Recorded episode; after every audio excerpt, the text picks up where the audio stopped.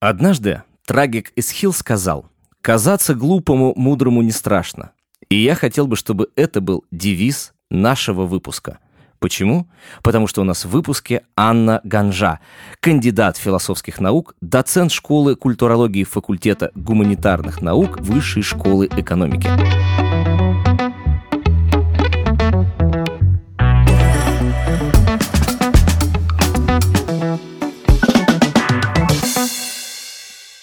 Мы будем говорить о феномене везения, удачи и даже справедливости с точки зрения не бытовой философии, той философии, которая происходит на кухне в 3 часа ночи, а с академической, я бы даже сказал, исторической точки зрения. Поэтому мне казаться глупому не страшно, потому что из Эсхила я знаю только эту цитату и то, что по легендам ему не повезло со смертью. Ведь, как говорят, умер он от того, что ему на голову орел уронил черепаху.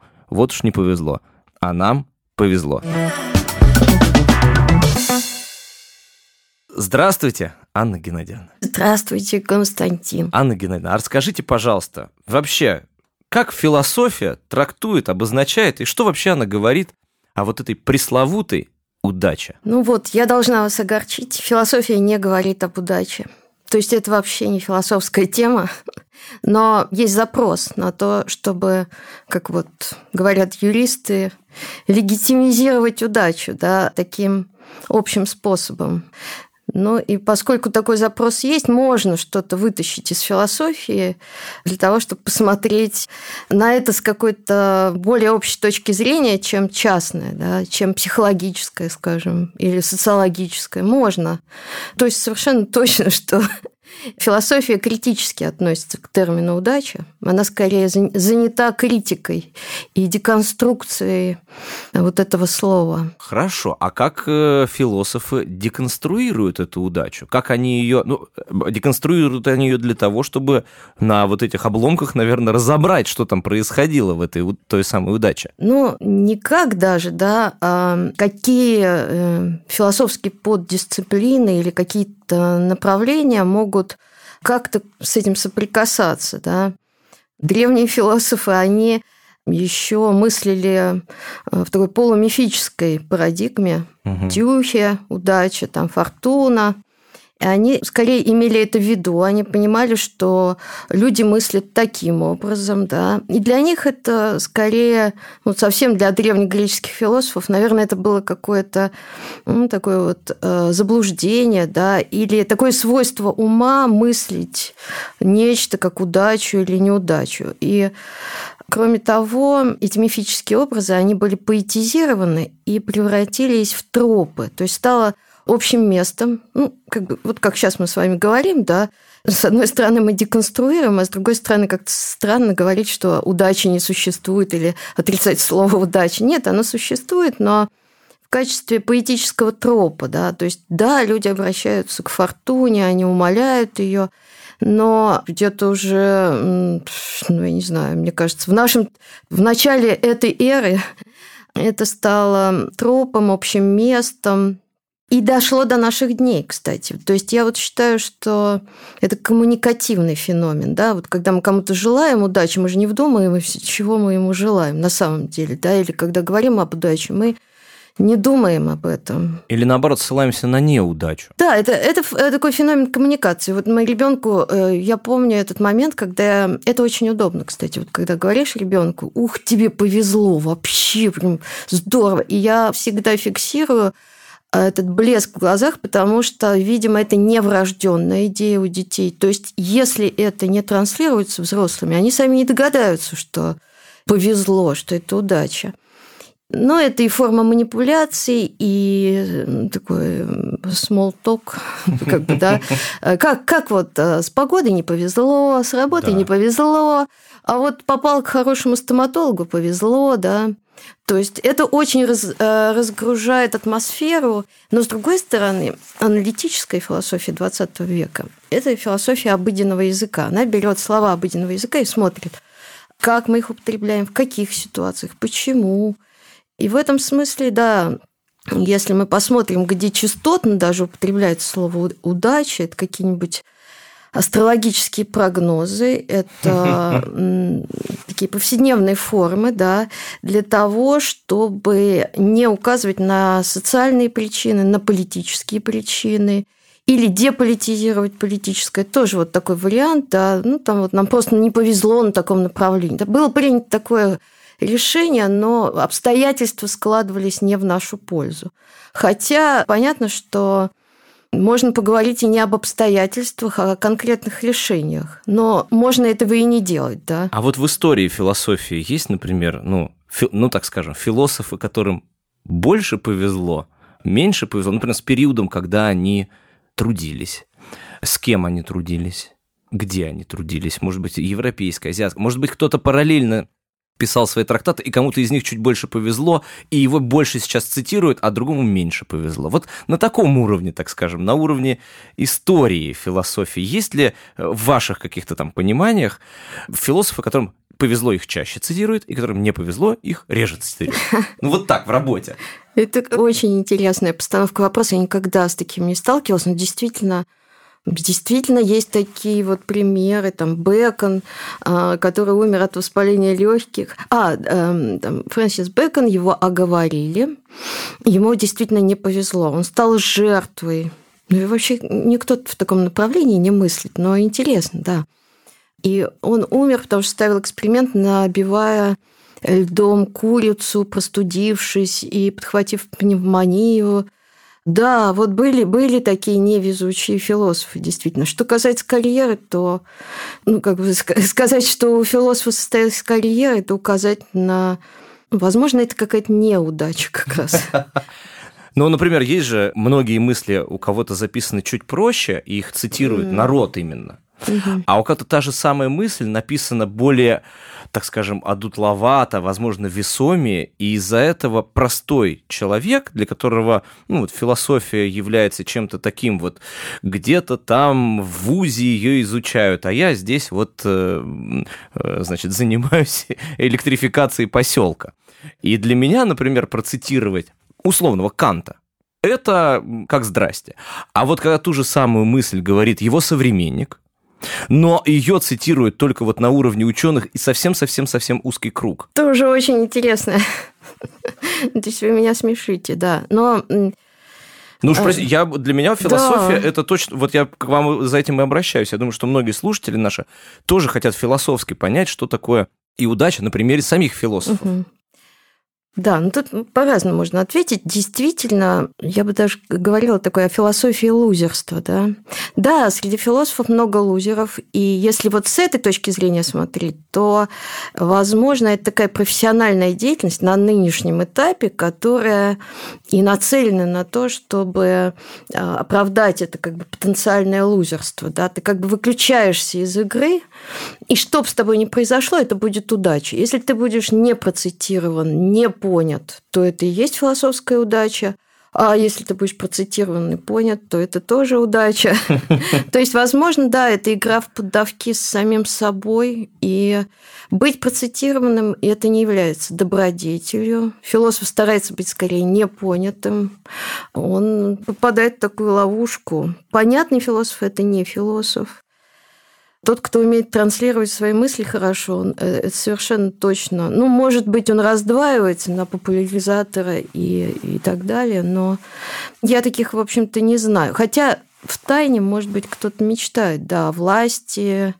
Да, мы знаем таких философов. Нет, есть такие философы. Я, поверьте мне, даже представил его. Я тоже. Вот прям да, у него борода, да. Да. И очень странное отчество, и да. Он оби... И он очень обижен, кстати, вот он обижен. И я много об этом думаю, мы не будем говорить, но он обижен. Да, правда. ну, наверное, возможно, вот такой вот, мы говорим как раз об удаче, что удача может, можно ее развивать, вот от маленькой удачи двигаться постепенно-постепенно к удаче большой. Знаете, как вот есть телеигра «Слабое звено», где несколько людей, каждый отвечает за себя, но вместе они отвечают за так скажем, развития командного дела. Один ответил правильно, положил в банк деньги, другой ответил правильно. На ком-то цепочка оборвалась. Вот бывает, можно ли в философии сказать, что вот двигается философское течение, и на ком-то оно обрывается. И вот этот философ, так скажем, все взял и испортил своими работами, или наоборот, повел не туда. Нет, так, я думаю, нельзя сказать.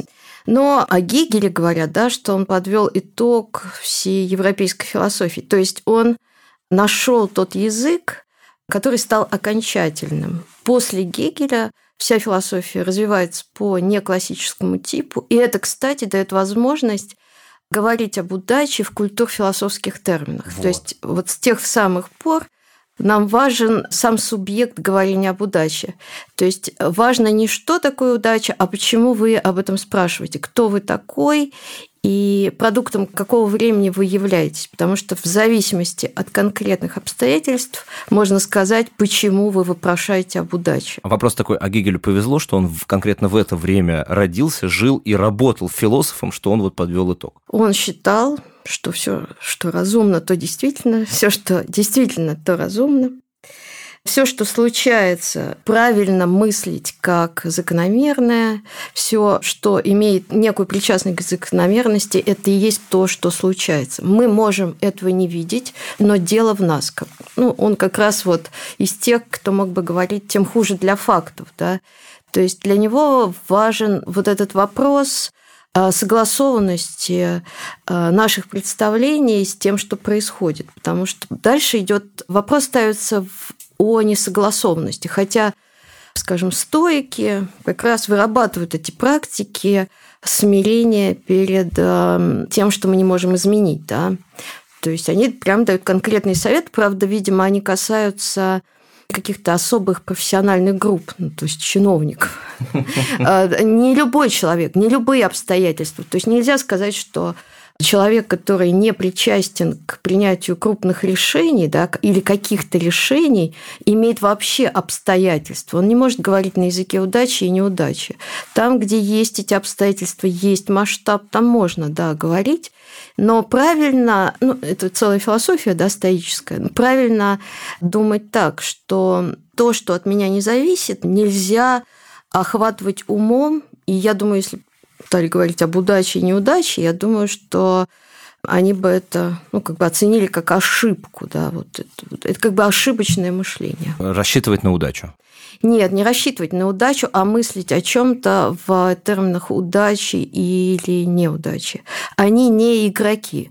То есть, собственно, можно говорить о философии удачи и неудачи только тогда, когда мы имеем дело с отдельными игроками на финансовом направлении, да, любовном. То есть, на самом деле, количество этих направлений ограничено. Угу. Это локальные политические действия, финансовые, любовные и когда уже появляется такая философия катастроф и рисков и непредсказуемости, то в глобальном масштабе можно говорить о таком поле природной стихийности, непредсказуемости, теории систем, когда вот появляется какая-то поломка, какой-то сбой неизбежный, и с этим нельзя ничего сделать. Но в какой момент она появляется, мы не знаем. Ну вот смотрите, если брать историю лотерей, как таковых, то поломка или сбой для многих – это когда люди систематически покупают билеты, они не становятся для них выигрышными, и через какое-то время они выигрывают. Это можно считать поломкой или сбоем вот в этой вот череде,